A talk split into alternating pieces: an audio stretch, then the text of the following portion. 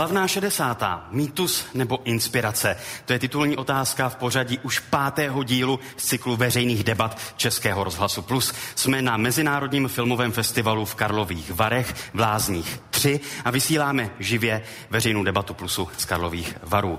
Srdečně vítám u poslechu posluchače na rozhlasových vlnách Plusu, diváky, kteří nás sledují, kteří sledují živý videopřenos na Facebooku Českého rozhlasu Plus a v neposlední řadě pochopitelně také publikum tady v sále Lázní 3 v Karlových Varech. Hezký dobrý večer, dámy a pánové.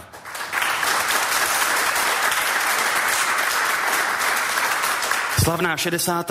mýtus nebo inspirace, titulní otázka necelých příštích 90 minut. Já jsem Michal Rosypal a přeji dobrý poslech. Veřejná debata Českého rozhlasu Plus. Nutno ještě podotknout, že veřejnou debatu Plusu vysíláme ve spolupráci se Sdružením pro rozhlasovou tvorbu a že cílem cyklu těchto veřejných debat je vždy jednou zhruba za 2 měsíce přivést do jednoho z krajských měst v České republice exkluzivní hosty a probírat snad zajímavá, atraktivní témata a také zapojit publikum, které zapojíme i dnes v Karlových Varech tady do veřejné debaty Českého rozhlasu Plus. Naše pozvání přijala 5 hostů, které tady srdečně vítám. Dokumentaristka Helena Třeštíková. Dobrý večer. Dobrý večer. Režisérka a herečka Tereza Nvotová, dobrý večer. Dobrý večer. Režisér a herec Jan Kačer, dobrý večer. Bývalý premiér, bývalý předseda Senátu, docent Právnické fakulty Univerzity Karlovy Petr Pithart, dobrý večer. A filmový publicista, scénárista, producent Tomáš Baldýnský, dobrý večer. Dobrý večer. Pokud jste pravidelnými posluchači nebo diváky veřejných debat Plusu, tak už možná víte, že každá debata je rozdělena do 3 tematických bloků, že každý ten blok je uvozen jednou titulní otázkou, kterou položím jak hostům na panelu, ale kterou jsme položili prostřednictvím ankety divákům tady v sále a hlasovat můžou také naši fanoušci na sociálních sítích. V rámci té dnešní debaty začneme u filmu, ale pevně doufám, že se přesuneme i ke společnosti a k politice. První otázka prvního bloku se týká filmu a zní: máme kinematografii 60. let zidealizovanou? Posloucháte veřejnou debatu Českého rozhlasu Plus. Protože jsme na Mezinárodním filmovém festivalu v Karlových Varech, odkud živě vysíláme, tak každý ten tematický blok vždy uvodíme takovou krátkou ukázkou nebo krátkými ukázkami z některých z filmů z té doby. V té následující ukázce uslyšíte hlášky, když to takhle lidově řeknu, z filmů Černý Petr, Hoří má panenko, Lásky jedné plavovlásky, Spalovač mrtvol, Svatba jako řemen a Kdo chce zabít Jessie. Smím prosit? Vždyť nehrajou. No jo, tak já přijdu ještě. Oni lidi dobře vědí, když si to rozkradli, že to nemůžou vyhrát. A taky moc dobře vědí, že jsou všichni podezřelí. Lidi nejsou hloupí. Nejsou hloupí. Nepodceňovat. Pánové, nepodceňovat ty lidi. Ano, nepodceňovat. Lidem musíme věřit.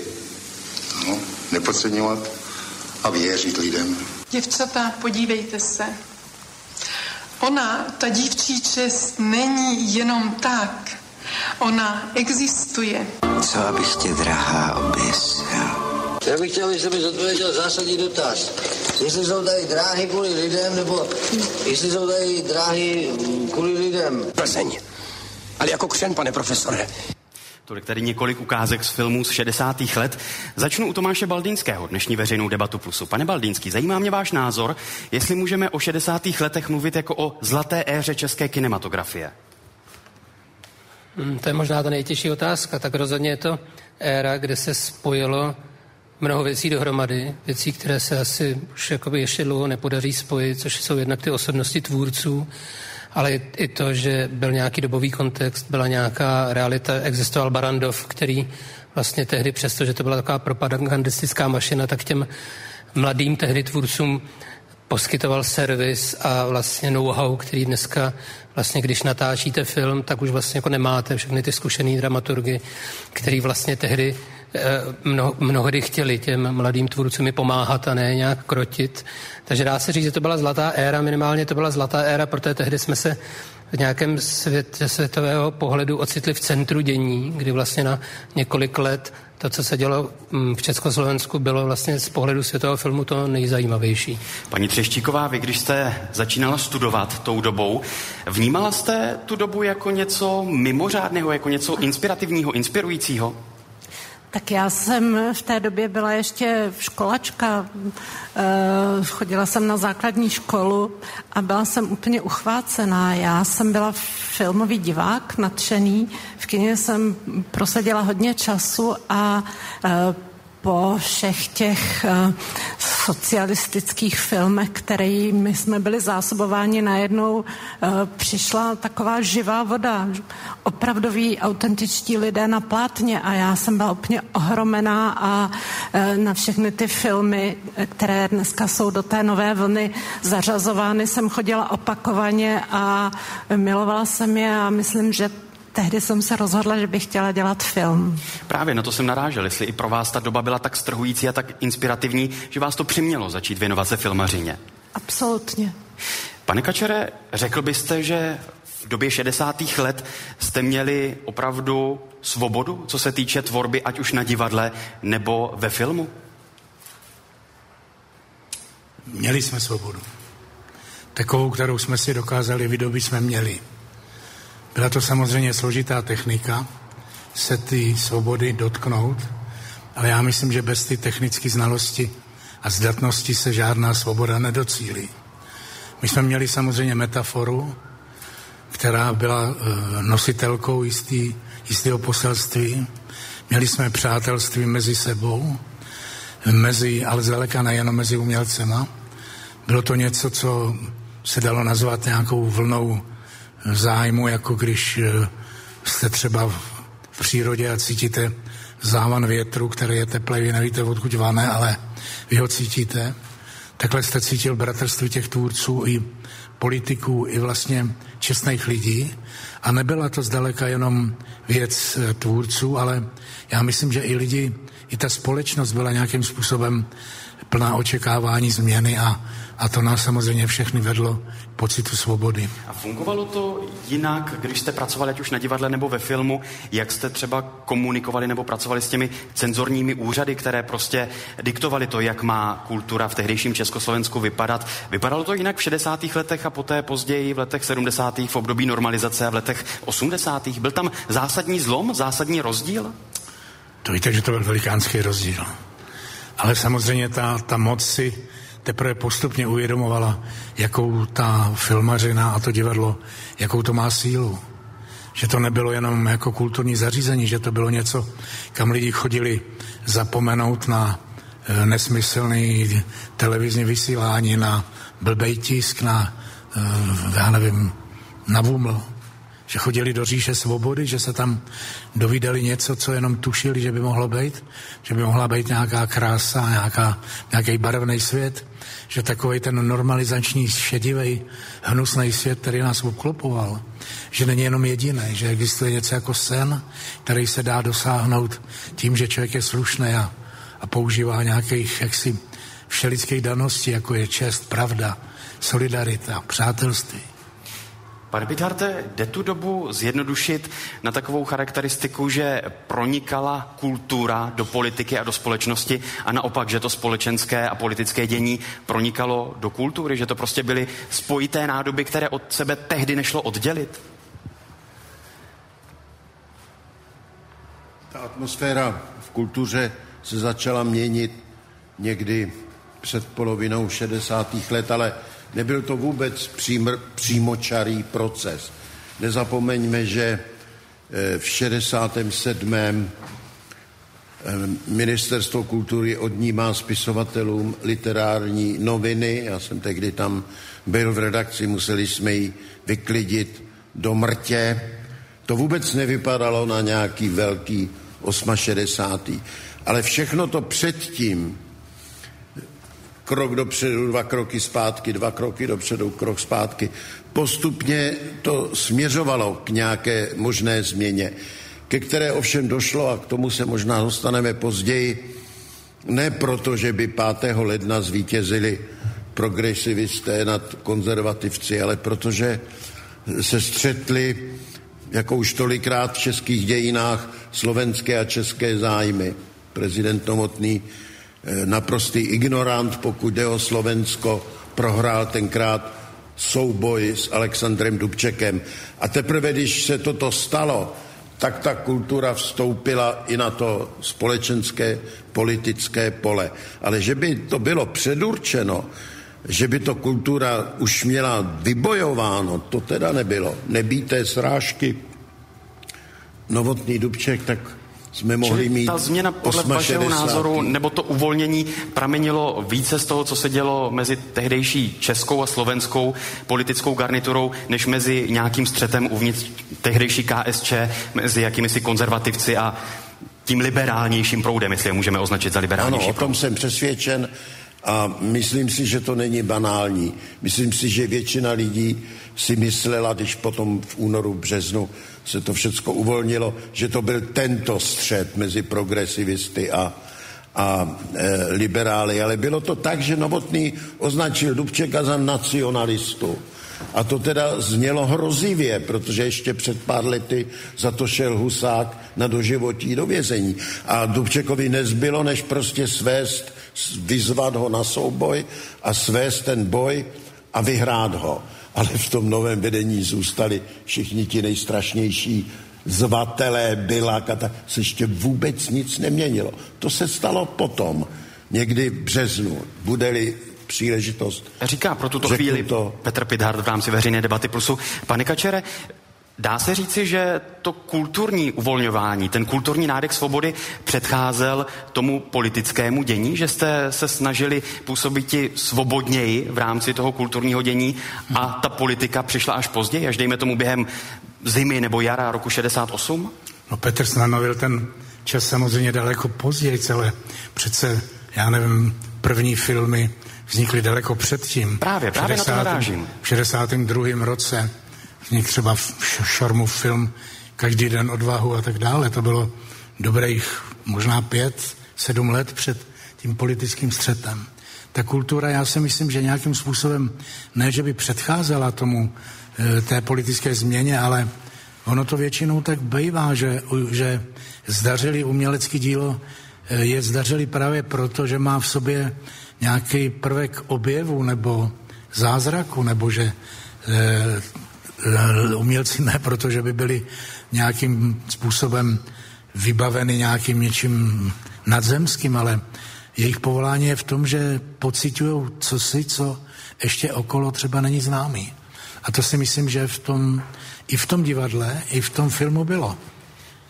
Říká Jan Kačer. Paní Třeštíková, vy jste to tak vnímala, že se cosi dělo v kultuře, že se možná točily filmy, o kterých ještě před pár lety nebylo možné ani uvažovat, že sem pronikala i hudba, o které tehdy nebylo ani možné uvažovat a že pak se to odráželo i v té politické rovině? No určitě, já právě bych oponovala panu Pithartovi s tím, jakože to hlavní proto kinematografii nastalo až v tom roce 68. Já myslím, že to bylo opravdu daleko dřív, že takové ty ikonické filmy jako Konkurs, Černý Petr o něčem jiném, to je rok 63, 64 a ty už vlastně to úplně jiné vidění světa nastolily a tam v těch filmech se mluvilo o věcech, které ještě pár let předtím by byly nemožné, čili jako došlo k jistému průlomu a Miloš Forman, která má takovou teorii, že po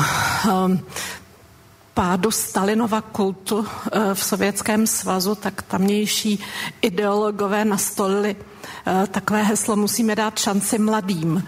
A protože čeští vládci se vždycky řídili tím, co přišlo ze Sovětského svazu, tak tady taky nastala taková tendence dát slovo mladým.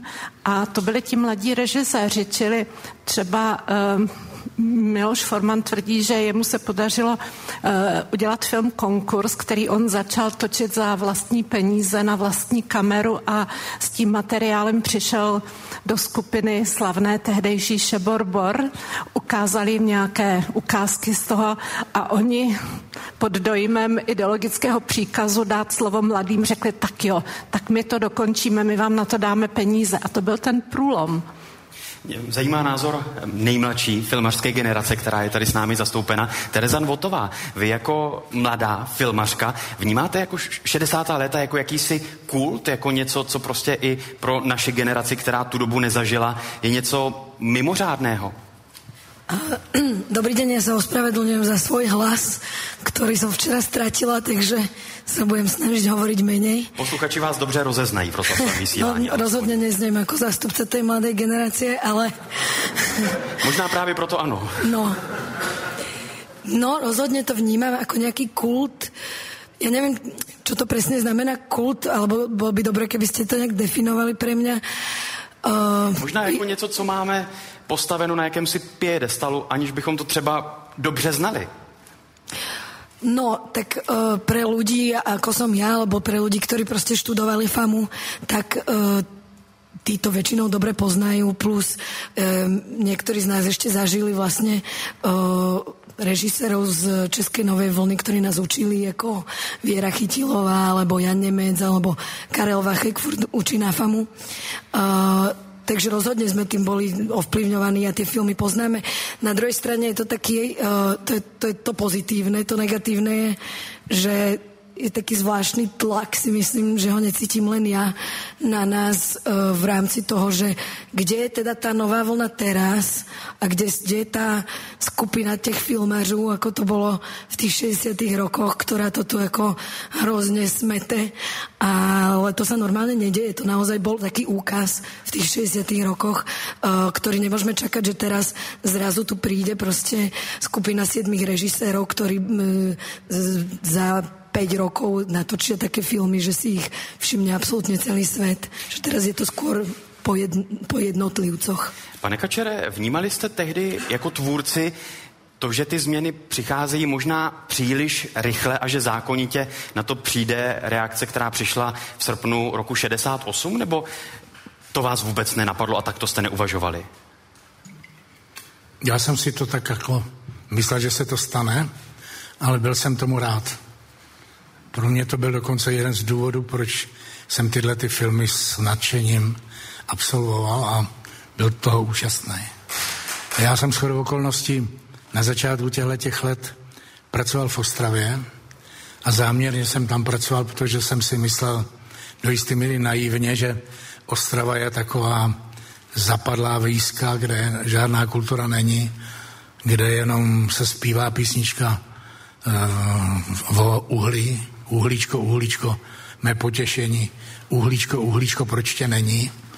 Ale najednou a dostal jsem tam první byt Porubě, narodili se nám tam první 2 děti a najednou jsem měl pocit, že vlastně ono to není tak strašně špatný. A pak mě najednou přišel scénář Barrandova od Tondy Máši, který byl o té falešnosti tohoto přístupu k životu a já jsem si to do rána přečet a mně se změnil svět. Já jsem najednou pochopil, že taková to teploučko, který na mě z těch ostravských vysokých pecí sálalo tam do těch našich cimer a takový to pohodlíčko, že vede právě k tomu, že člověk jako usne a neví, že existuje něco jiného. A najednou jsem to věděl od roku 61, 62, že prostě se něco děje a to bylo strašně mohutný. A musím říct, že filmaři měli obrovskou výhodu proti divadelníkům, protože znali zahraniční filmy. Když to my jsme zahraniční divadlo nikdy neviděli. To tady nikdy nebylo. Takže oni byli poučenější a měli i jinou dramaturgii. Měli mimochodem teda, učil tam Kundera, což byl člověk s velkým přehledem světovým. A bylo tam řada lidí, kteří vlastně jakoby napůl legálně těm filmařům dávali ten nový rozum. A zvláštní bylo jenom taková, já nechci mluvit o věcech, které se bezprostředně týkají mě, ale já jsem v jednom filmu hrál dělníka, A tady vznikla absolutní posměšná debata, jak může ten intelektuál kačet hrát dělníka. A ve Francii ten film vyhrál nějakou cenu a psali tam, jak je prozíravý, že čeští filmaři už vědí, jak vypadají dělníci příštího tisíciletí. Říká Jan Kačer v rámci veřejné debaty Českého rozhlasu Plus. Pane Baldýnský, čím to bylo, že se prosadila opravdu tak silná generace, že filmaři jako Miloš Forman, Věra Chytilová nebo Jiří Mencel sklízeli ovace i na tom mezinárodním poli, že česká kinematografie byla úspěšná na festivalu v Cannes, pokud ještě tehdy byl, pokud v 68. nebyl přerušen? No já si vlastně taky myslím, že to je, podobně jako říkal pan Pithart, vlastně jako, že to mělo politické důvody.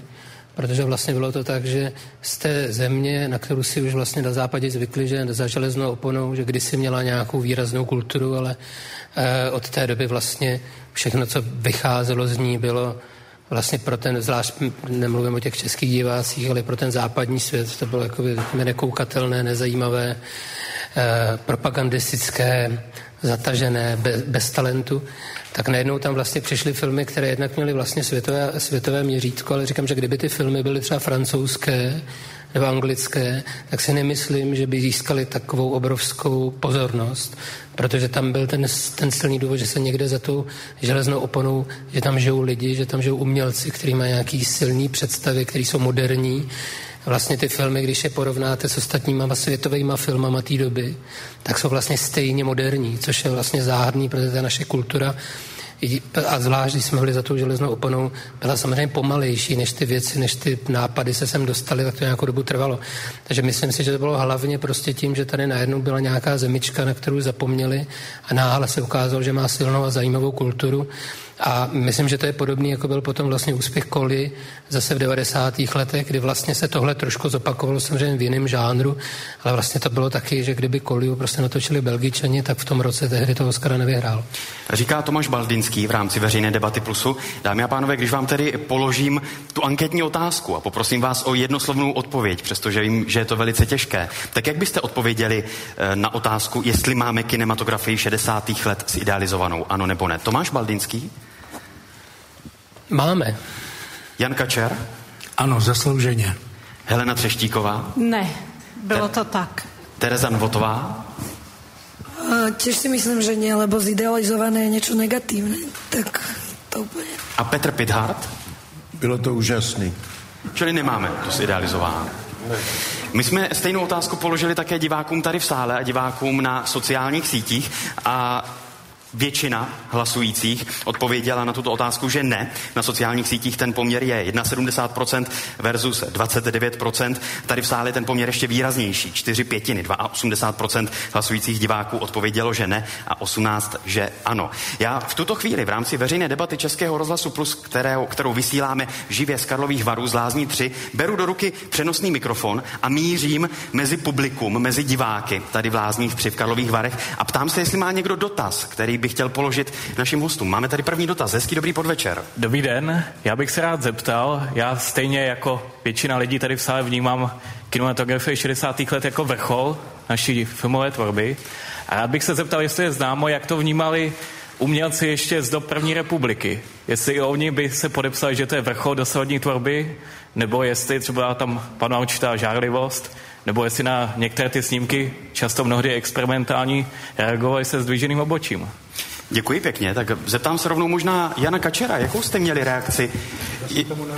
Dotaz zazněl, jestli dokáže někdo říci, jak reagovali na dobu 60. let umělci předchozí generace, například z první republiky. Jestli i oni vnímali tu dobu jako jakýsi vrchol české kinematografie, české kultury. Tak mě zajímá, pane Kačere, s jakými vy reakcemi jste se setkal třeba od vašich tehdy starších kolegů? Jak reagovali na to, co vy jste dělali v 60. letech? Já myslím, že jedna z největších výhod toho je, že existuje nějaká kulturní kontinuita. Já jsem s velkým obdivem pracoval se staršími herci. A já jsem obdivoval i režiséry předešlý generace. Já nemůžu říct, jestli Vláčil byl šedesátník nebo osmašedesátník nebo Krejčík. Já jsem si dokonce vážil Vajze ještě. A ta kinematografie před náma už existovala jako nějaká mocnost. A moc omlouvám, ten dotaz směřoval k tomu, jak se na vás dívali ti starší filmaři, ti starší tvůrci, jestli vás nebrali jako jakousi novou vlnu, na kterou se možná dívali s určitým despektem, nevím, právě proto se na to ptám. Já jsem jednou hrál něco s panem Brodským, kterého jsem si ohromně vážil, a ona mě takhle najednou takhle z dálky koukal, říkal, jo člověče, vy to hrajete takhle, no to já nevím teda. Čili tam byl i jakýsi generační spor nebo jiný úhel pohledu. No, a když jsem dělal ještě jeden komerční film s panem Sovákem, což měla být legrace, a já jsem začal takhle na mě taky koukal a říkal, že člověče, no já hrajete to docela dobře, ale jestli se tomu někdo bude smát, to teda nevím.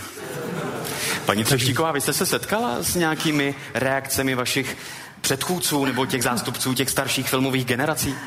No já jenom vím zase z vyprávění Miloše Formana, že veliký odpor budila nová vlna u takových těch režimních režisérů. Většinou to byli členové komunistické strany, kteří z toho svého politického angažmá poměrně dost profitovali a najednou se tady objevili noví lidé, kteří většinou v té straně nebyli a oni vlastně dost protestovali a vím, že psali dokonce jakési petice, že se české filmy nové vlny vyvážejí do světa, že to je prostě antireklama, ale odpověď byla, vyváží se, nese to prachy, tak co? Buďme rádi. Říká Helena Třeštíková v rámci Veřejné debaty Plusu. Tomáš Baldýnský, krátká poznámka. Já jsem chtěl jenom poznamenat, že vlastně někteří z těch prvorepublikových významných tvůrců vlastně tu českou novou vlnu vychovávali, že jo, přijímali na famu prostě Otakara Vávra, takže já mám pocit, že vlastně ta kontinuita, o který mluvil pan Kačer, tam prostě myslím rozhodně byla a myslím, že někteří z nich to taky jako respektovali určitě. Říká Tomáš Baldýnský. Jan Kačer k tomu chce ještě něco doplnit. Já vás nechci bavit, ale aby to nebylo takový směšný.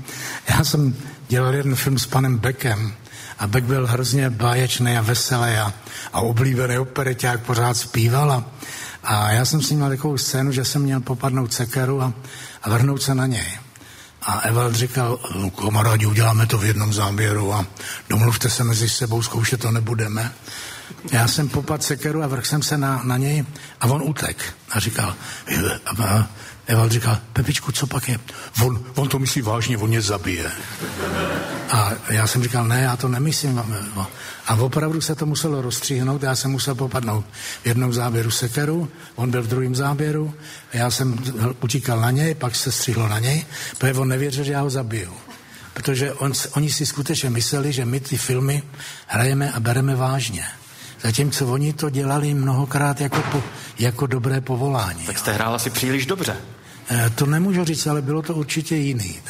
A když jste zmínil ten generační, ne rozpor, ale možná ten jiný úhel pohledu na to, jak se hrálo, setkal jste se potom vy s tím později, že jste třeba nějakému mladšímu filmaři nebo herci řekl to, co vám tehdy řekl pan Brodský, tedy ve smyslu, jo, vy to hrajete takhle, pane kolego. Já už jsem potom ty příležitosti nedostal. Čili jste ani neměl možnost. A opět mám mikrofon v ruce. Vysíláme z Lázní 3 z Karlových Varů veřejnou debatu Českého rozhlasu Plus a obracím se na publikum, zdali chce položit otázku někomu z našich hostů nebo se zapojit do veřejné debaty. Pevně doufám, ano. Já jsem viděl, že vy váháte a říkal jsem si, jestli ten dotaz položíte nebo ne, tak jsem rád, že se toho ujmete. Dobrý večer. Já jsem přibyl později, omlouvám se, ještě jsem byl jste na projekci. Nerozdýchaný. Abych měl dotaz na pana Kačera, protože jsem od vás před časem slyšel rozhlasovou inscenaci Po zkoušce podle Ingmara Bergmana a chtěl jsem se zeptat, do jaké míry jste s rozhlasem pracoval dál jako režisér, protože mi připadá, že je to taková pro vás ojedinělá příležitost v tom rozhlase, aspoň co jsem se setkal já. Děkuju. Děkujeme za dotaz. Směřoval na Jana Kačera. Nevím, jestli jste slyšel a rozuměl, jak fungovala vaše spolupráce s rozhlasem, jako rozhlasového režiséra na rozhlasových inscenacích. Rozhlase jsem dělal dvakrát v životě a hrozně mě to mrzí. Takže to jste měl možná zázračný štěstí. Ani si to nepamatuju, tohleto. Čili to nebyla nějaká intenzivní spolupráce. A moc mě to mrzí, protože rozhlas je zázračný médium, teda.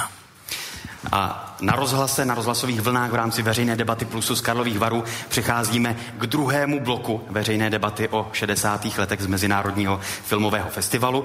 Druhá otázka pro druhý blok zní. Znamenala 60. léta nádech svobody v totalitním Československu? Posloucháte veřejnou debatu Českého rozhlasu Plus živě z Karlových Varů. A opět se přeneseme alespoň zvukově do atmosféry 60. let prostřednictvím ukázek z několika filmů. Z filmů Hoří má panenko, Limonádový Joe, Ostře sledované vlaky, Světáci a Rozmarné léto. Pánové, fakt jeden. Když si to ty lidi rozkradli, tak to nemůžou vyhrát. Tak to nemluv, Josko. Jak k tomu přijdou ty lidi, co si vlastně poctivě koupili a nic si nenakradli? Měli si nakrást. Kdo si nenakrát, to musí chápat tak, jako že nic nevyhrál. Alkohol podávaný v malých dávkách neškodí v jakémkoliv množství. Víte, co jsou Češi? Smějící se bestie. To bych rád věděl, proč by si v téhle republice nemohl čistě umytej a oholenej fasádník zatancovat s intelektuálkou. Pozor, Gustí, na to pozor. No, jo, to by mohl. To by mohl, ale musí se u toho umět chovat tak, aby ona to nemusela pokládat za socialistický závazek. Tento způsob léta zdá se mi poněkud nešťastným. Atmosféru 60. let jsme připomněli v audio ukázkách v rámci veřejné debaty Českého rozhlasu Plus živě vysílané z Karlových Varů nejenom na rozhlasových vlnách, ale video přenosem také na Facebooku. Pane Pitharte, čím to bylo, že se zvedla taková vlna uvolnění a svobody v rámci totalitního režimu? Vy jste popsal možná nějaké ty příčiny nebo důvody, ale kladu si tu otázku, jak bylo možné, že došlo i ke kulturnímu uvolnění, když jsme tady stále měli vedoucí úlohu jedné strany, pořád jsme byli pod Sovětským svazem. Jak k tomu došlo? To téma jste nazvali, jestli to byl nádech svobody, tak ano. Byl to průlom, průval vichřice. A to sice od prvních dnů března, potom strašlivém skandálu s útěkem generála Šejny do náruče SEI. V té době ty cenzurní instituce to sami zabalily. Ne, že až 1. června parlament zrušil cenzuru. Oni to sami zabalili, vzdali to. A během několika dnů se mohlo naprosto všechno. To bylo tak opojné, až z toho šla závra. No pardon, moc se omlouvám, že vám vstupuji do řeči, ale opravdu se mohlo úplně všechno. Ano, mohlo se demonstrovat na ulicích, nebo mohlo se svobodně volit? Mluvím o tisku, o médiích, o veřejné mínění. Ale v té chvíli ani nenapadlo ještě někoho chodit do ulic. To jsme šli naposled 21. srpna 69 a to skončilo tragicky. Ale pokud jde o svobodu myšlení, psaní, mluvení, tak se mohlo naprosto všechno. Ale byla to svoboda právě jenom myšlenek, úvah, snů, činy, na činy ještě nebyl čas, říkalo se, to oni musí nejdřív na tom svém sjezdu v září KSČ vyměnit to vedení a pak teprve přijdou ty změny v zákonech, v institucích. Čili v tomto smyslu se toho mnoho nestalo.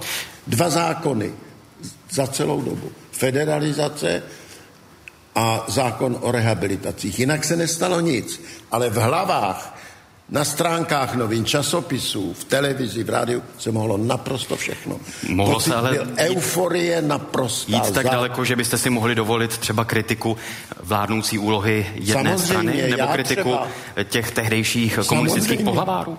Samozřejmě. Na první stránce literárních novin jsem rozebral akční program KSČ, takže z něj nezbylo nic.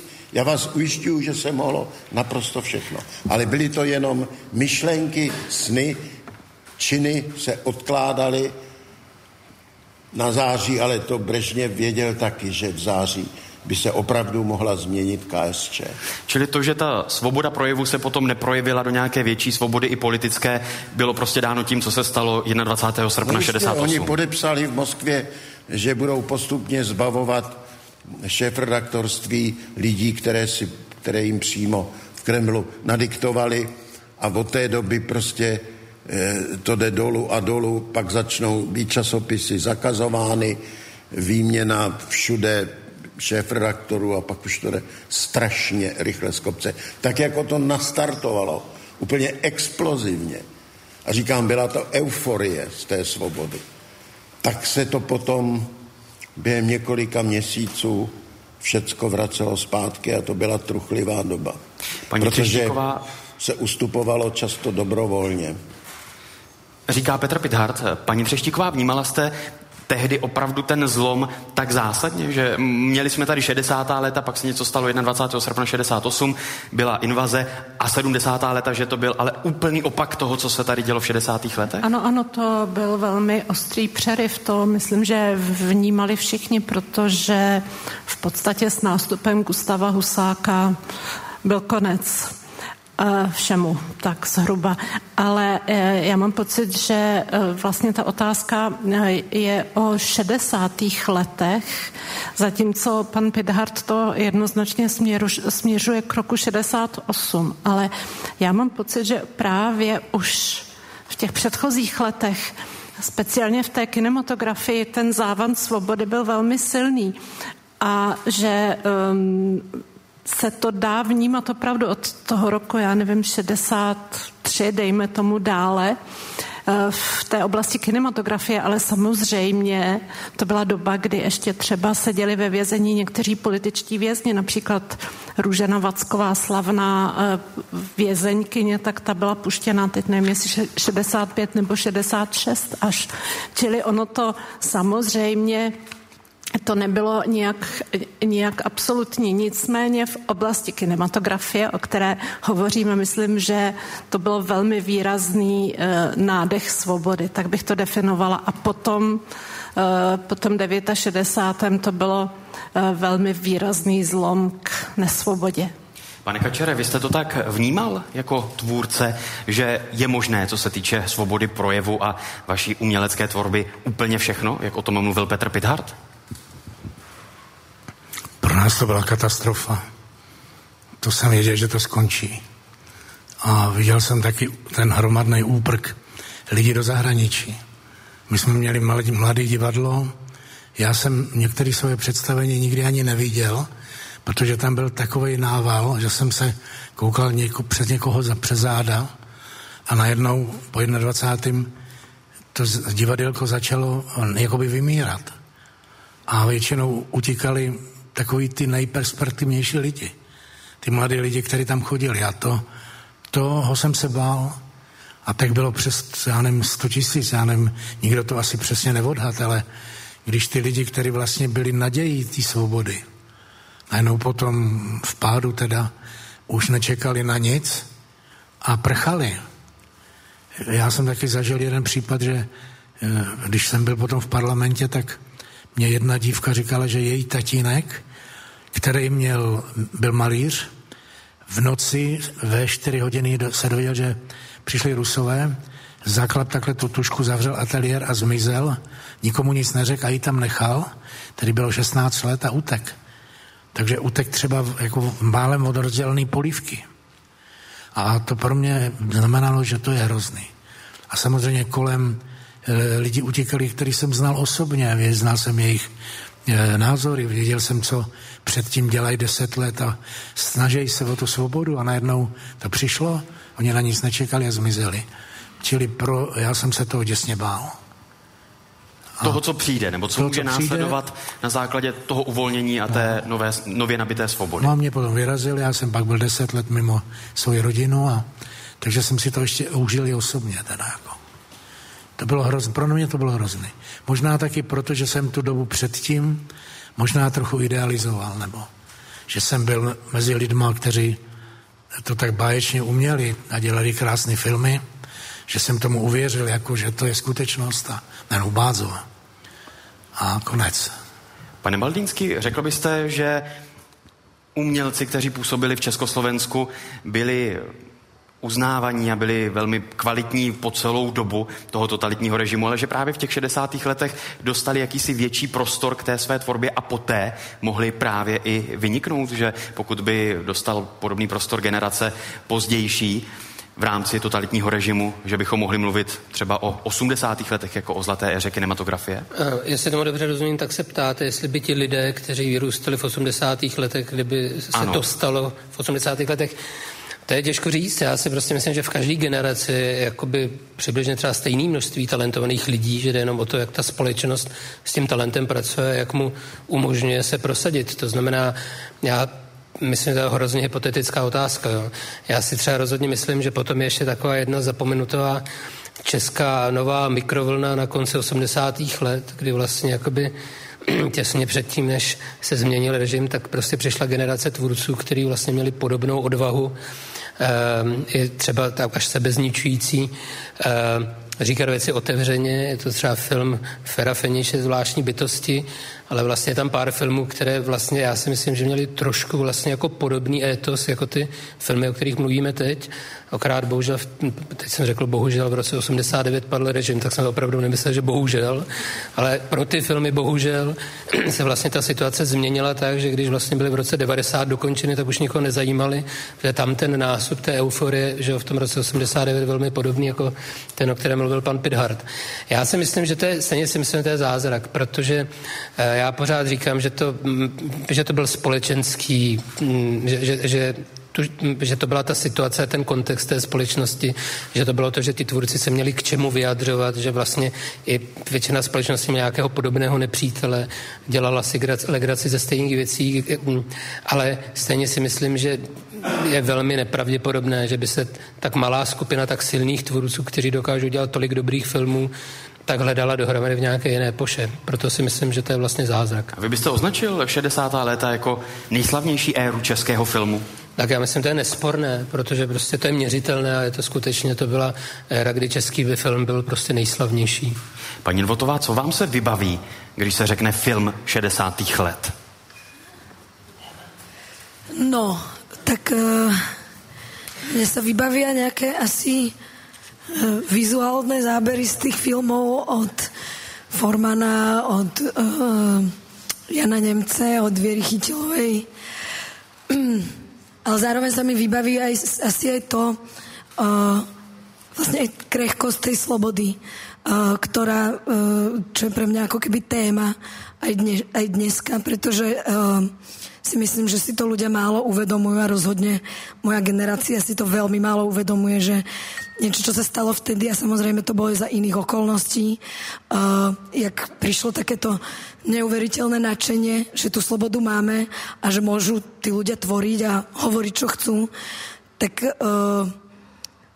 vlastne dneska tú slobodu tiež máme, ale to není absolútne platné na veky. A myslím si, že také už prvé záchvevy môžeme vidieť v Polsku a v Maďarsku, kde už funguje nejaká cenzúra aj dneska. A samozrejme, že to nechcem úplne zrovnávať so 60. rokmi, ale musíme byť strašne obezretní a myslím si, že aj reflektovať vlastne permanentne tie politické zmeny, ktoré sa dejú dneska a vplyvy. Možná k tomu přesahu do současnosti se dostaneme ještě v další části debaty, ale pane Pitharte, zajímá mě váš úhel pohledu na to, jestli ta nová vlna kinematografie a ty filmy, které vznikaly v průběhu 60. let, ještě před rokem 68, už avizovaly, signalizovaly, symbolizovaly tu změnu, která potom následovala i v té politické nebo společenské rovině a hlavně tedy potom v roce 68 během pražského jara. Tak teď mám poprvé příležitost promluvit o kinematografii. Já jsem o ní nemluvil. Samozřejmě. Ta témata byla autentičnost, věrohodnost, smysl pro existenciální polohy lidského života. Zejména pro mě pořád vytanuje trapasy, pocity studu, které zažíváme u Formanových filmů, Jirešových, co jsou strašně vzácné pocity. Stydíme se za ty na plátně, stydíme se za sebe, stydíme se za společnost a filmař nám to dává pěkně sežrat. To jsou celé minuty takové, to jsou strašně vzácné a cenné pocity a souvisí právě s věrohodností a pravdivostí. Takže žádné velké politické téma ty filmy nepřinesly. To nebylo potřeba.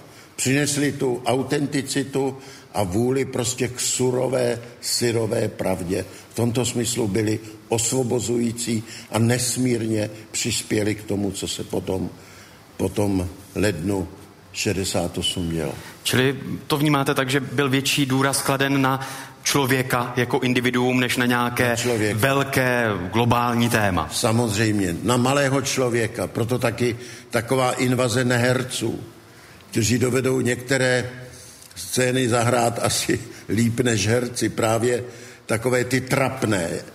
Já si to dodnes užívám, je to trápení, ale je to zároveň osvobodivé, protože zážitek trapnosti, studu, to jsou ty chvíle, kdy člověk vidí sám sebe a vidí své okolí a vidí svoji společnost.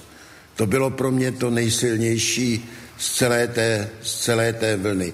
Takže žádná politická témata, ale prostě vůle k autenticitě, věrohodnosti, pravdě. Úplně jiná řeč přichází. Úplně jiná řeč. To taky v divadlech malých, že jo. Suchý, Šlitr. To bylo všecko osvobodivé, ale politika zatím nebyla žádná. Říká Petr Pithart v rámci veřejné debaty Českého rozhlasu Plus. Paní Třeštíková, vnímala jste vy tehdy tu kinematografii v 60. letech jako jakousi reakci na tu budovatelskou kinematografii třeba let 50. No, že tam byl opravdu i rozdíl v tom sestoupení a v tom záběru na jednotlivého člověka?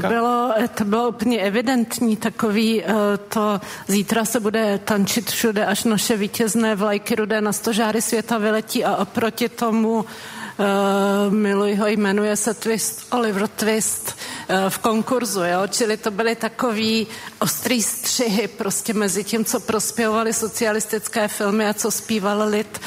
Ale já bych tady ještě zase, teda omlouvám se, že stále oponuju panu Pithartovi, ale pro mě v těch, a to není záměrný, jo, ale jenom mám pocit, že v těch filmech ta politika byla. Že třeba Černý Petr, ten učeň, který dohlíží na lidi v samoobsluze, no tak to byla metafora fízlovství, kterým byla prolezlá celá společnost, prostě každej na každýho donášel a vlastně tady to zosobňoval ten kluk, který prostě se dívá v samoobsluze, jestli náhodou nějaký spotřebitel nekrade, jak mu říkali jeho šéfíci, že má hlídat ty spotřebitele a vychovávat je k poctivosti. Tak jenom pardon, jestli ta politika možná nebyla ukrytá ve větší metafoře. Byla to metafora, ale myslím si, že kdo chtěl, že to tam našel, nebo Hořímá panenko, ta slavná scéna, kdy se zhasne a všechno se rozkrade. Tak to byla podle mě zase metafora té společnosti, teda, která v určitém momentě okradla mnoho svých občanů. Říká Helena Třeštíková, Petr Pithart metafora chce reagovat. To se děje i dneska s tou tombolou. A když Helena Třeštíková, pane Pitharte, mluvila o tom, že v těch filmech, byť metaforicky, ta politika byla ukryta, vnímal jste to podobně, že to možná nebyla ta velká politická témata vyřčená, ale že to tam bylo prostě skryto? Pardon, jenom jestli Helena můžu dodat, tak tato interpretace Hořímá panenko je interpretace Miloše Formana dobová. Že toto je metafora společnosti, tak on ten film mínil. Ano, ale nemohl vědět, jaká bude tato doba, pokud je o tomboli. A pane Pitharte, vnímal jste to tak, že ta politika byla v té kinematografii možná skrytější než v desetiletí předtím? Ale v druhém, třetím plánu, to je právě umění, aby to umělo prostě přetavit, aby to nebylo prvoplánové. To tam samozřejmě bylo, ale prostě to důležité byla ta autenticita, ta věrohodnost řeči, no a ta ochota vystavit se prostě trapným situacím, strašně důležitý existenciální prožitek. Tomáši Baldýnský, vy byste dokázal vystihnout společný jmenovatel filmu 60. let? No, já se rozhodně myslím, že to, co říká pan Pithart, je jakoby myslím asi ten největší společný jmenovatel, to znamená, a to jste říkali vy, tak je ten náhlý zájem o člověka. Mně se vlastně i líbilo na tom, já si myslím, že od těch tvůrců to bylo hrozně chytrý, protože ta komunistická garnitura se pořád zaklínala tím obyčejným člověkem, a když ho ti lidi začali točit, tak vlastně měli na své straně takové argumenty, že říkají, vy pořád mluvíte o těch obyčejných lidech, tak takhle oni žijí, tohle oni cítí, takhle se chovají, ale myslím si, že ty filmy samozřejmě, já si myslím, že to je jeden z problém s tou novou českou vlnou, že my to vidíme jako takovou, jako jednu takovou téměř homogenní skupinu filmů, ale ty filmy jsou velice odlišné, že jo, vlastně třeba Všichni dobří rodáci a Černý Petr, to jsou vlastně filmy, které kdyby To, proč bychom je dávali dohromady, je to jenom tím, že byly vlastně odvážné, svobodné a vznikly ve stejné době. Ale myslím, že vlastně i nechci být další v řadě, který nesouhlasí s panem Pidhartem, a myslím, že ta politika v některých těch filmech byla velmi otevřeně. Já třeba je taky jeden film, který se do té nové české vlny neřadí, ale podle mě jenom proto, že vznikl už v roce 1962, to je Ať je republika Karla Kachyni, což je vlastně jako z mýho pohledu pořád neuvěřitelně otevřený film, který vypráví o tom, jak se tady u nás střídala německá okupační vojska, ruští osvoboditelé, a je to vlastně něco tak jako otevřeně politického a tak otevřeně se to vyjadřuje k něčemu, co Kachyňa s Procházkou asi viděla jako řekněme nějakou českou národní povahu, viděnou teda v tom, myslím, nejnegativnějším světle, jaká byla rozhodně v těch letech ukázaná. Já myslím, že tam politika jako rozhodně byla. Byla tam i satira, že byla tam bílá paní, takže byla tam, ale ten společný jmenovatel, a myslím si, že to je to hlavní, co z těch filmů vlastně dodnes žije, protože já se prostě těm narážkám politickým, vtipům, situacím, ani metaforám, myslím si, souhlasím možná, že ta tombola ještě funguje, ale myslím, že spousta věcí už nefunguje, ale myslím, že ty lidi jsou vlastně stejný, jako jsme my, a tím, že oni natočili tak autenticky, tak to je to, co já k těm filmům se můžu stále vztahovat a i v roce 2018 se na ně stále dívat. Pane Kačere, chtěli jste v 60. letech vaší tvorbou měnit společnost, nebo jste chtěli prostě a jednoduše dělat v uvozovkách jenom dobrou kulturu?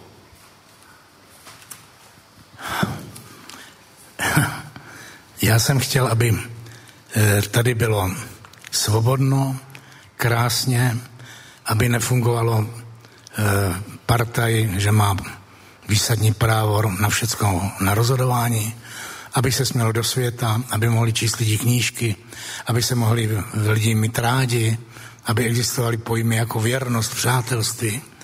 A ono tohleto, oba dva pánové, kterých si vážím, Petra stonásobně, vás taky, pane, máte trošku tendenci taky teoretizovat nad tou, co to je vlastně angažovanost, jestli ty filmy byly jako politicky angažované. Jirka Suchej byl podle mého názoru jeden z nejpolitičtějších lidí, protože v době, kdy se všecko idealizovalo, on prostě jenom zpíval. A pro mě to byl absolutní objev, že existuje něco jako zpěv, radost, že tam nemusí být vůbec nic. A dokonce ty jeho nejslavnější písničky, které on pak napsal jako úlitbu o tom tulipánovi a o tom střílení, to už se mi tak nelíbilo, ale to, že on byl svobodný. A já, když jsem hrál dělníka, mě vůbec nenapadlo, abych jako dělník studoval dělnické hnutí nebo přemýšlel o změně světa. Já jsem chtěl, aby já sám, abych byl tím dělníkem a ten dělník, aby měl všechny vlastnosti, jako mám já. To znamená, abych přesně to chtěl, co chci já, a věřil jsem tomu, že to bude pro lidi sdělitelný. Že ten můj dělník je pravdivý, tak takový budou dělníci. A to myslím, že byl ten rozdíl od ty minulý divadelní školy třeba, kdy se pořád něco dělalo. Teď budeš hrát někoho, budeš se vznešeně chovat a teď musíš krásně mluvit a teď musíš mě tancovat a teď můžeš kouřit nebo nebudeš. My jsme vzali všechny ty příběhy jako za svý a všechny byli o nás a věřili jsme tomu, že když my budeme poctiví, že i to sdělení bude poctivý. A tudíž v jistým společenským slova smyslu samozřejmě i politický. A uvažovali jste o té politice v tom prvém plánu? Říkali jste si, tady použijeme takový výrazový prostředek, který může odkazovat naše diváky na to a na to? V našem divadle se nikdy nesměl říct slovo Husák, ačkoliv u nás byl jeden herec, který se mal Husák, a ten vždycky říkal Husák, František. To se nesmělo říct jinak. Jinak se nečtly noviny. Za námi chodil náš ředitel a nosil články, které nebyly podepsány. A my jsme je četli a na základě analýz těch článků jsme určovali, který blbec to napsal. A tím jsme se učili poznávat lidi. Ale jinak jako politické narážky nikdy nebyly u nás. Když něco náhodou bylo jakoby aktuálně, tak jsme to škrtli, protože ta podstata těch režimů je v tom hlubokém myšlení a v té deformaci toho lidského jádra. A to jsme chtěli, aby bylo poctivé.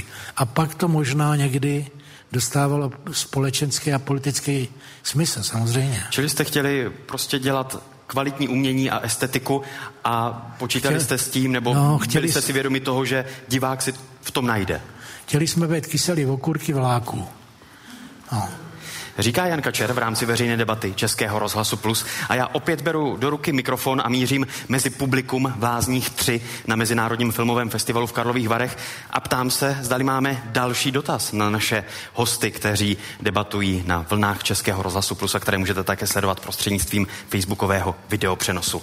Je tomu tak? Viděl jsem tady někde náznak v prvních řadách. Ano, jsme zde. Hezký dobrý večer. Lajbotová, dobrý den. Prosím hosty, zda by mohli odpovědět, jak ta zlatá 60. hodnotil svět a co na tom hodnotil nejvíc. Jestli režiséry, filmy nebo náměty filmů, to by mě zajímalo, prosím. Děkujeme pěkně za váš dotaz. Rovnou jej předám našim hostům. Začneme prosím ze strany. Petr Pithart, nechce se. To si netroufám. Pouště, tak začněme Tomášem Baldýnským, prosím pěkně. No, já už jsem to zmiňoval, svět je hodnotil velice kladně, bylo mě velký zájem, hlavně byl samozřejmě jsem zájem o ty režiséry, protože to bylo tehdy stejné jako dnes, že v té cizině se mnohem s nás prosadí režisér než třeba herec, který bojuje s jazykovou bariérou a podobně. Víme už, že třeba Hoří má panenku už koprodukoval italský producent Carlo Ponti, to znamená, že vlastně oni se i představili, že budou vznikat nějaké přeshraniční spolupráce, nějaké koprodukce. Tu historii toho Cannesského festivalu vlastně jakoby tehdejší taky známe, to znamená, bylo to vlastně tak a taky si všimněte, jak vlastně kolik z těch režisérů, víceméně všichni, kteří získali odvahu, tak vlastně dostávali nabídky v tom zahraničí. Samozřejmě Miloš Forman se prosadil nejvíc, ale v cizině pracoval Vojtěch Jasný, Jan Němec, Ivan Passer, že velmi úspěšně v Hollywoodu. Takže ten zájem toho světa byl veliký a myslím, že to bylo právě v tom, že tam bylo kombinace vlastně těch témat, která, jak jsem říkal, to téma toho člověka je taky to, co nejlépe cestuje do světa, je nejvíce, myslím, pochopitelné. A další věc, že bylo vidět, že ty lidi dokážou vlastně pracovat se scénářem, s textem tak, že ten film působí jako z jednoho kusu a že se předpokládalo, že budou moc zahraničí vlastně pracovat podobně kvalitně, což se minimálně u Miloše Formana 100krát naplnilo. Pane Kačere, vy jste měli nějakou reakci ze zahraničí na vaši, a předpokládám víc asi filmovou, než divadelní tvorbu? No tak nějaký tu a tam nějaká medaile se nosila, ale nám to bylo jedno. A mně je to jedno do dneška. Jako my jsme, bohužel v tomhle jsme takový malinký. My pořád strašně rádi, aby nás svět obdivovala, milovala. My jsme malá země a já myslím, že kdyby jsme byli slušní sami k sobě, že to stačí. Jako. Je to i, podívejte se, mistrovství světa ve fotbale, my tam vůbec nejsme a celý svět se raduje a že tam my nejsme, se vůbec nic neděje. Jo. Takže my, každá taková jako zmínka, že od našem Pepičkovi se někdo zmínil dobře, to mě spíš uráží. Petr Pithart se ujímá mikrofonu a chce reagovat? Jenom v té obecné rovině nám prostě málo platné chybí sebevědomí a je to opravdu, to jsou takové pubertální postoje, buď teda máme pocit, že nás celý svět obdivuje a že jsme mistři světa a v zápětí upadáme do těžké deprese, že nás všichni vidí špatně, že jsme prostě babráci prvního řádu.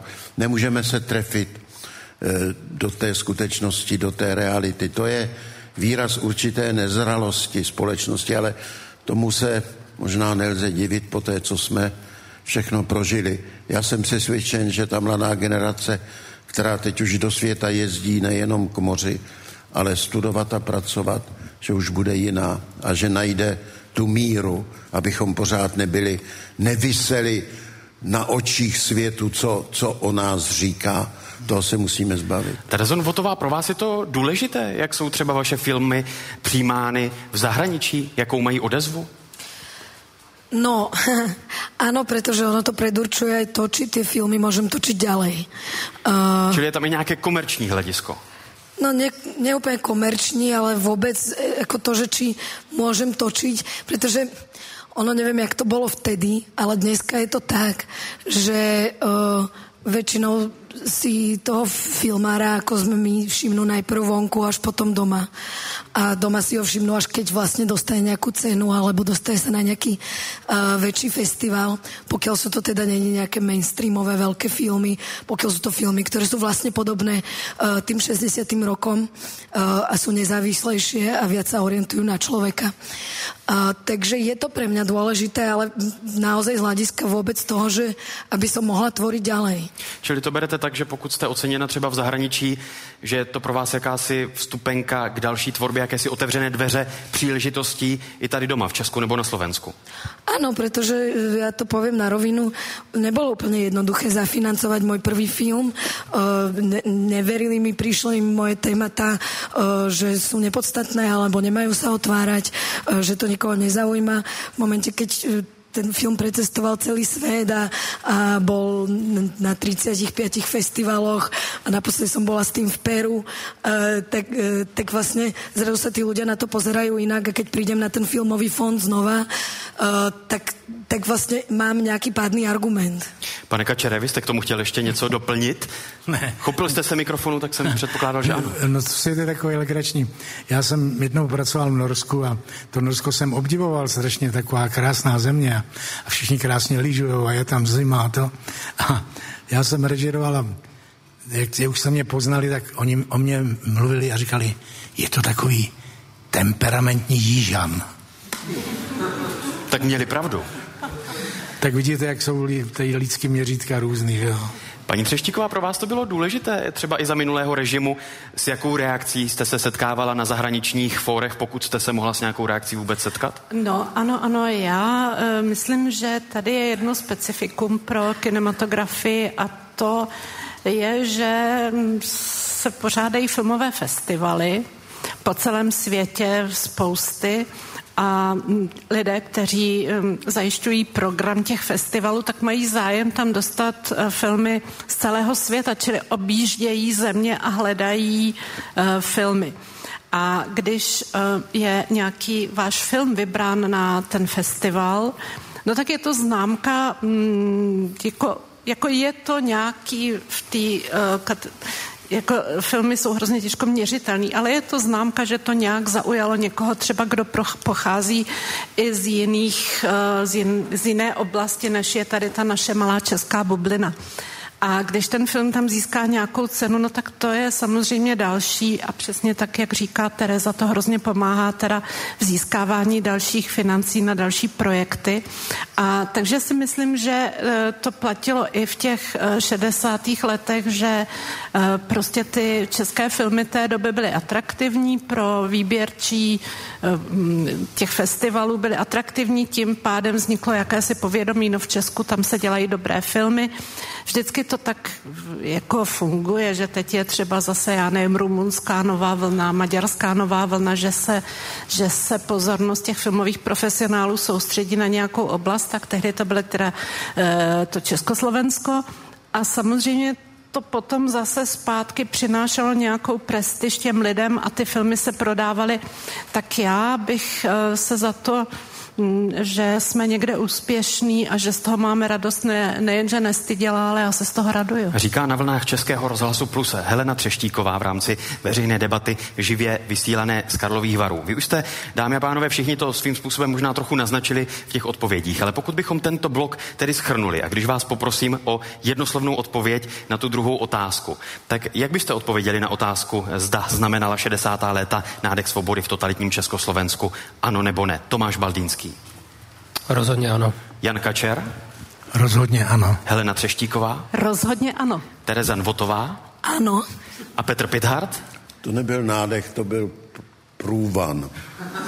A stejně jako vy tedy jednomyslně hlasovalo i publikum tady v sále Lázní 3 v Karlových Varech, 100% hlasujících se vyslovilo pro odpověď ano. Na sociálních sítích ten poměr není úplně tak jednoznačný, ale také velká většina odpovídala ano. Na Facebooku 84%, na Twitteru 91%. Než půjdeme k dalšímu tématu, tak já pro tuto chvíli poděkuji jednomu z našich hostů, kterým byl Tomáš Baldýnský, který má další neodkladné povinnosti na Mezinárodním filmovém festivalu v Karlových Varech. Tak vám moc děkuji, že jste se zapojil do veřejné debaty Plusu a mějte se moc hezky. Nashledanou. Díky, nashledanou, naslyšenou.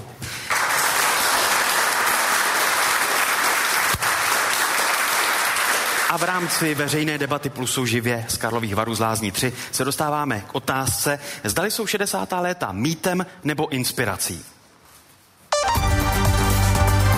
Posloucháte veřejnou debatu Českého rozhlasu Plus.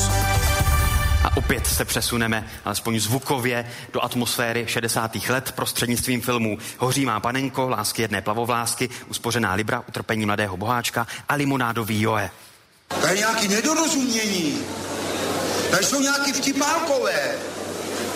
Jasně jsem řekl, bude tma, až se zhasne, tak ti, co to zebrali, to odnesou na své místo.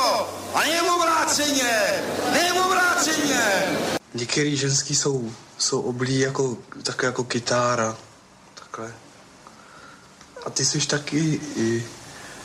taky, jako kytára, jenomže od Picasse.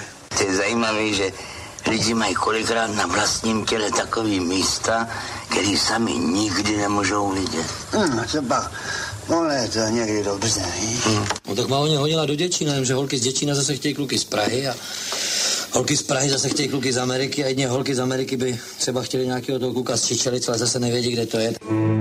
Padouch nebo hrdina, my jsme jedna rodina. A na vlnách Českého rozhlasu Plus živě z Lázní 3 v Karlových Varech v rámci Mezinárodního filmového festivalu vysíláme veřejnou debatu na téma Slavná 60. mýtus nebo inspirace.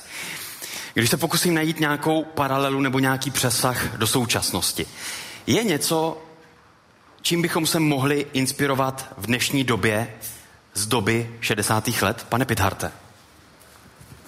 No já teď budu velmi věcný. Byl jsem u toho, když po 17. listopadu se začaly tvořit plány, představy, hledali se lidi pro nové role. Já vás ujišťuji, že na 68. se v žádném ohledu nenavazovalo. Už také proto, že všechny ty ideály byly vlastně v době normalizace zrazeny. 1,5 milionu lidí odvolalo svá stanoviska ke vstupu vojsk, aby si udrželi své funkce. Společnost mlčela, smířila se s tou situací. Jak můžete se inspirovat něčím, co jste sami zradili, co jste pošlapali? Dubček, Pendrekovým zákonem, to všecko definitivně zabil. Od té doby jsme nemohli Dubčekovi už provždy věřit ani slovo. Museli jsme to zařídit, aby byl druhou osobou ve státě. To byla podmínka Václava Havla, když jsme ho přesvědčili, aby kandidoval na funkci prezidenta, tak aby se prostě společnost nezačala bortit už hned na začátku, tak Dubček byl do této funkce zvolen, ale to nemohla být inspirace. Víte, my jsme tenkrát měli, porážka byla neodvratná, ale v naší moci bylo zvolit způsob té porážky. A ty idoly Pražského jara zvolili ten nejpotupnější způsob. Naprostá kapitulace, bezectná, nic nezískali a společnost se podle toho zachovala. A můžeme si z toho vzít alespoň nějaké poučení pro dnešní dobu, pro dnešní politiku, vždycky, pro dnešní společnost? I když prohráváte, můžete prohrát čestně, tak, aby ta vaše porážka mohla být zdrojem inspirace pro nějakou budoucnost. Vždycky tuto volbu máte. A tenkrát v tom 68. a 9. se to především kvůli prostě slabosti, i lidské slabosti těch vedoucích lidí se to všecko prošustrovalo. Pane Kačere, vy vnímáte nějaký aspekt 60. let jako možnou inspiraci pro dnešní dobu? Já mám takovou zvláštní výhodu. Já kamarádím s Vláďou Pucholtem a telefonuji si s ním pravidelně. A nějakým zvláštním způsobem se mě podařilo ho přilákat po 50 letech do Prahy. A on mezi tím se stal pediatrem v Kanadě a ošetřil 32 000 předčasně narozených dětí. Je to doktor. Po 50 letech se vrátil, my jsme ho pozvali na debatu do Malostranské besedy. on tam přišel, po 50 letech vstoupil do toho prostoru, podíval se na ty lidi, nemá žádný vlasy, není si vůbec podobný, lidi se zašli usmívat a on byl úplně stejný, jako když v roce 66 odtud utek. Měl v sobě ten etos těch 60. let a každý, kdo tam seděl, to věděl. Každý slovo, který on řekl, jste mu věřil. V každý ho potěšil. Každý, kdo tam přišel pro podpis, samozřejmě, jak se jmenujete? Boženka, Ježíš, to je krásný jméno. Co tam chcete? Kolikátýho to je? Najednou jsem si uvědomil, co to byly ty 60. leta zevnitř. Co to bylo za lidskou pohodu, za lidskou svobodu, která byla tak strašně drobná, ale zároveň veliká. A potom se tak jako otřepal zas a přišel k nám. Moje dcera Adelka měla malou holčičku, asi 4měsíční. A já říkám, Adelko, ať se ti tady pan doktor na to dítě podívá. Co by se na mě nějaký doktor díval? Ale to není doktor, to je teda nějaký herec díval. Ne, to není herec, to je přece pan doktor. No tak dobře, tak najednou on takhle udělal těma rukama jako doktor, takhle dá ruku, to dítě se chytlo za tu ručičku jako opička a on říkal, maminko, kdy pak jste naposledy kojila? No teď odpoledne. A vy jste ovšem byla těžce zaneprázdněná, to mlíčko už není tak vydatný, ta holčička má hlad a podívejte se, dávala jste jí vodičku, teď ona má žízeň. A my jsme koukali, jak pan doktor, který žije v Kanadě 50 let, je doktorem. A pak, když to skončil, tak zase to byl Láďa Puchol. Jo. A tato ta cesta zpátky, jsem si řekl, že není to úplně marný, že každý v sobě přece ještě máme tu vzpomínku, buď to osobní, nebo přes nějaký svý děti, svý známý, vzpomínku na něco něžného a plachého, co tehdy bylo, to, jak říká Petr, ten nával svobody. Totiž to se projevovalo i tlučením srdce. No a pardon, že vám vstupuji do řeči, ale nebyl ten étos svobody, který vyzařoval i z pana Pucholta, když přišel na tu debatu, na kterou jste pozvali, nebylo to dáno tím, že byl prostě řadu let venku, že nebyl tady, že neprožíval to, co se dělo tady? To nevím, ale už on si to dokázal uchovat. Proč bychom to nedokázali my? Teď on tam, nemyslete si, že mu tam někdo podstrojoval zlatý vejce? Že tam někdo na něj čekal, že on bude doktorem, neuměl latinsky, všecko si vydřel a přesto se vrátil s tím, že to základní, tu touhu po svobodě jsem přinesl. A vy máte něco osobního, co byste vnímal jako inspiraci z 60. let, co jste si třeba odnesl až do dnešní doby, do dnešních dní? No všecko, co vám povídám. Čili to šlo uchovat si v sobě, i pokud jste zůstal tady a pokud jste tvořil ať už v Ostravě nebo v Praze. A ono je to docela i zábavný, musím vám říct. Protože to není tak obvyklý, jak tak v 60. letech a je to tím pádem i vzácnější. Bohužel jeden velký malér je, že ty bezprostřední kamarádi, o který jste se opíral, ty většinou odcházejí nahoru a přidávají se k většině. Tam nahoře je ta většina, jo. Ale jinak nám přece vůbec nikdo nebrání. A ten náš pocit svobody, který teď máme, my už jsme bohužel všichni unavení, nemáme už ten nápad, ale tu touhu po té volnosti přece všichni můžeme mít. Paní Třeštíková, omlouvám se, paní Třeštíková, vy vnímáte dobu 60. let jako prostor pro inspiraci a vnímáte nějaký aspekt té doby, ze kterého bychom se mohli poučit, inspirovat? No určitě kulturu, protože v té době nejen ta kinematografie, ale i divadlo, v oblasti výtvarného umění se, myslím, děly skvělé věci, které dneska asi to bylo možná taky tím, že ta kultura nebyla nějak komercializovaná, že třeba, já nevím, vznikaly krásný plakáty k filmům, který do dneška prostě jsou sběratelsky ceněný a dneska filmové plakáty jsou strašně ovlivněný, jako aby byl divák nalákán, neboli jsou takový... Prvoplánové? No, dalo by se říct a rozhodně ne výtvarně tak zajímavý, tak to je samozřejmě takový drobný příklad, ale čili v oblasti kultury určitě bych viděla inspiraci velikou a nekonečnou. V čem konkrétně? No tak asi v tom nehledět na tu komerci nebo na ten komerční aspekt toho, co dělám. Prostě dělat to, o čem si myslím, že to má smysl. A pardon, jde to i dnes? Je to tak snadné? Nebo i vy jako dokumentaristka, filmařka narážíte na to, že prostě musíte řešit, z čeho ten film zaplatíte? To samozřejmě řešíme všichni. To řeší všichni filmaři asi na celém světě, kromě těch, kdo jsou nějakými, já nevím, potomky Rothschildu nebo tak, jinak asi všichni ten problém řeší, protože film je drahá záležitost, ale jako uchovat si svoji vnitřní svobodu a dělat jenom to, o čem jsem naprosto přesvědčená, to je, myslím, a nepodléhat komerčním tlakům, nezabývat se tím, co za to, ale jenom to, že to má smysl, to je samozřejmě takový to krásný, mnohokrát opakovaný heslo Václava Havla, že je třeba se nezabývat nebo neinvestovat jen do věcí, o kterých víme, že dobře dopadnou, ale investovat se do věcí, o kterých si myslíme, že mají smysl. Bez ohledu na to, jak dopadnou. Bez ohledu na to, jak dopadnou. To je pro mě prostě úplně zásadní heslo mého života. Mám to dokonce napsané nad pracovním stolem a snažím se tím řídit. Terezo, vy vnímáte něco z 60. let jako inspiraci, ať už pro vaši uměleckou tvorbu nebo pro vaše občanské postoje?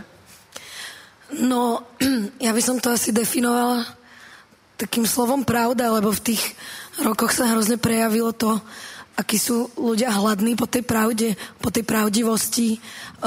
Aj v tých filmoch je vidno vlastne to, že zrazu, keď tam uvideli seba, zrazu, keď to nebolo hrané všetko napodobňovanie, ale bola to tá pravda, tak to malo presne o mnoho väčší zmysel a hodnotu. A to je pre mňa také dôležité aj dneska. A vlastne si z toho ja berem totálne inšpiráciu. Snažím sa, aby tie moje filmy boli pravdivé.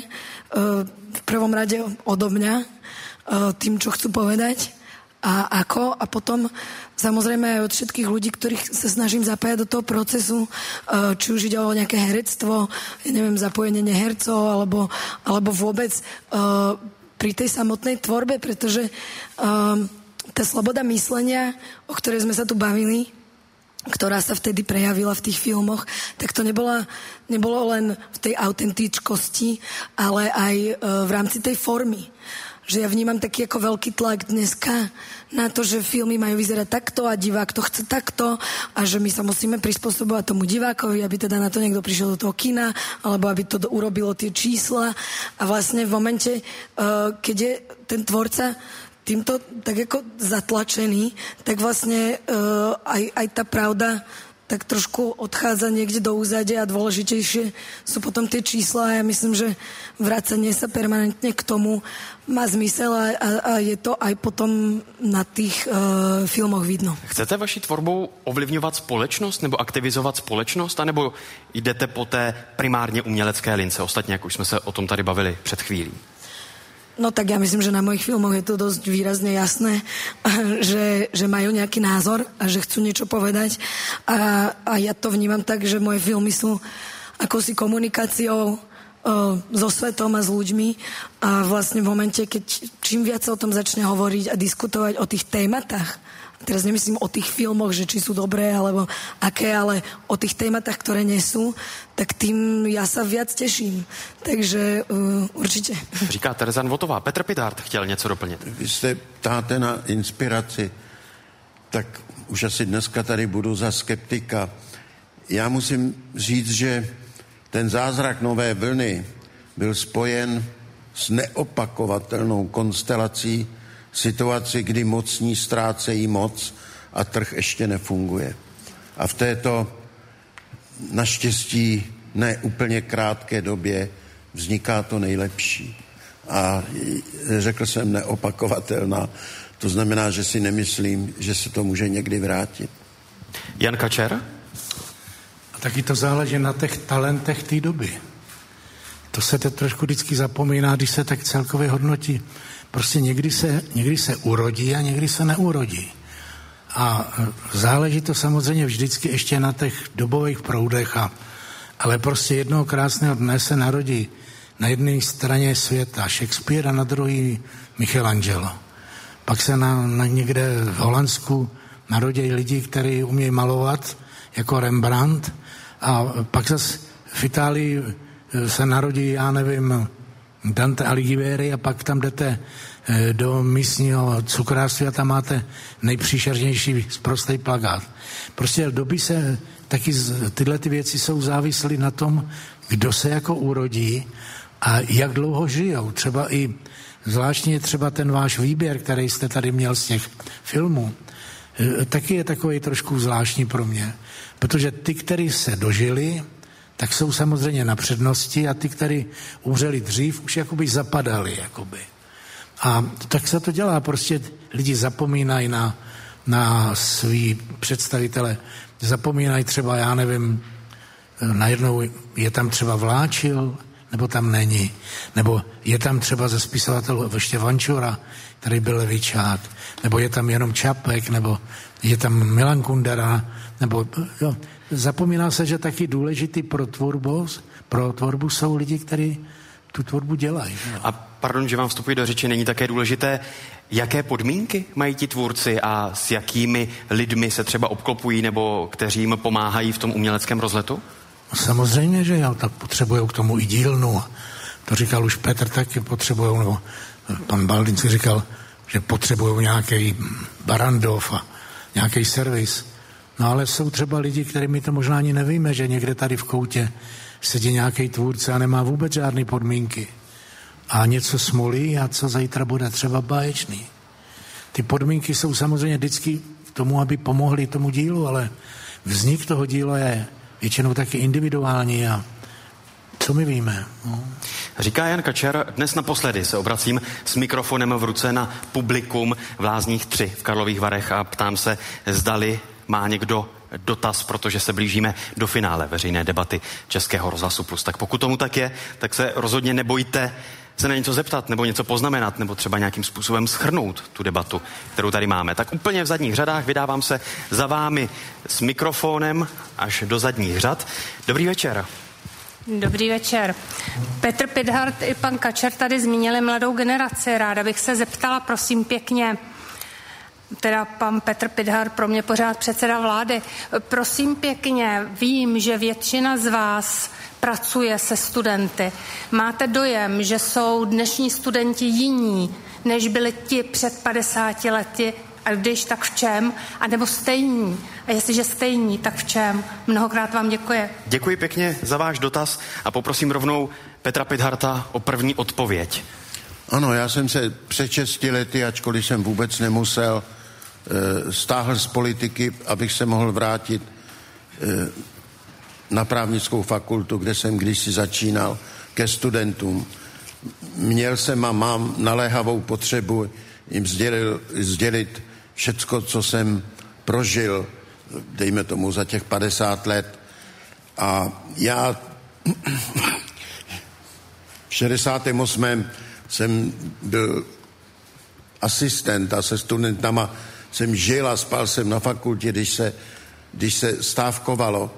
Byli tenkrát zrazeni, protože to, pro co stávkovali, jim nakonec tu podporu Josefu Smrkovskému, jim Smrkovský zkázal, ne, já to vzdávám, běžte domů.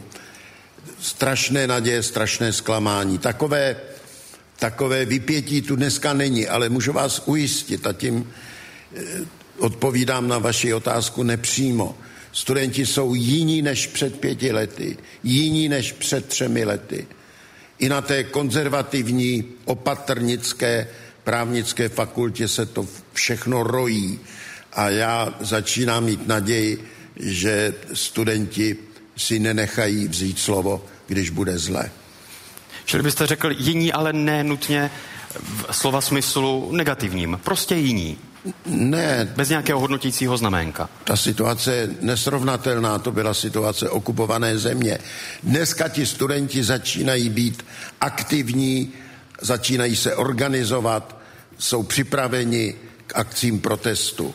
Teď je o to, aby ty akce byly dobře voleny, aby nebyly nadužívány, aby přišli ve chvíli, kdy to bude opravdu potřeba a kdy to bude moci něco změnit. Říká Petr Pithart. Jak se dívá Jan Kačer na dnešní mladou generaci, ať už filmařů nebo společnosti obecně? Tak já si myslím, že mladí herci jsou lepší profesně připraveni, než jsme byli my. Myslím, že to řemeslo ovládají líp. Problém je, aspoň pro mě, jestli s tím řemeslem zacházejí náležitě. Já si myslím, že bohužel ten tlak, který je na ně a který je velmi depresivní, to znamená tlak těch peněz, že je strašně deformuje. Ale já jim věřím a myslím, že budou báječný. Paní Třeštíková, váš pohled na mladou generaci, ať už filmařů nebo společnosti obecně?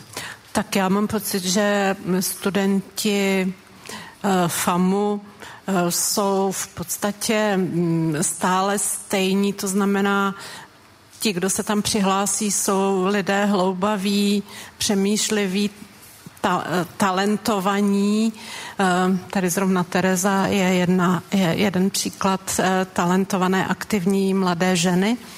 A myslím si, že oproti té generaci dřívější, třeba i mé, nebo ty ještě dřívější generaci 60. let mají výhodu toho, že daleko víc můžou poznat svět, což má své výhody, ale zároveň to možná někdy trochu ubírá soustředění. Takže vše, kdykoliv je něco získáváš, zároveň něco ztrácíš, to platí samozřejmě i pro tuto generaci.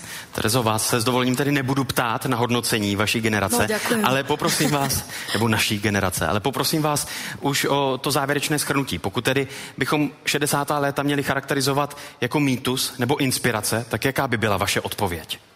Rozhodně inspirace. Helena Třeštíková? Rozhodně inspirace. Jan Kačer? Inspirace a mýtus. A Petr Pithart? Mezi nás a 68. a 69. vstoupila normalizace. Čas hanby. A náš úkol je dostat se přes zvládnout sebereflexí tuto dobu, aby se nám otevřela perspektiva k 68. Dneska je zacloněna masovým odříkáním, vypovídáním postojů a v podstatě teda přizpůsobení. Takže není to mýtus, což je velký silný příběh scelující, který si vyprávíme, a 68. přes tu hradbu normalizace není takovým příběhem a inspirace, o tom jsem už řekl, v listopadu 89 se nenavazovalo v ničem na 68. Říká Petr Pithart. A ještě tady mám výsledky hlasování na sociálních sítích. Na Facebooku 71% hlasujících označilo 60. léta za inspiraci. Na Twitteru to bylo 82% a tady v publiku 86%, čili nejvýraznější poměr. Dámy a pánové, taková byla 5. veřejná debata Českého rozhlasu Plus, kterou jsme pro vás dnes živě vysílali z Lázní 3 v Karlových Varech z Mezinárodního filmového festivalu a opět se na vás těšíme po prázdninách začátkem září s dalším dílem cyklu veřejných debat Českého rozhlasu Plus. Děkuji pěkně publiku tady v sále, děkuji posluchačům, divákům a děkuji našim hostům Petr Pithart, Tereza Nvotová, Helena Třeštíková a Jan Kačer. Loučí se a dobrý poslech dalšího vysílání přeje Michal Rosypal.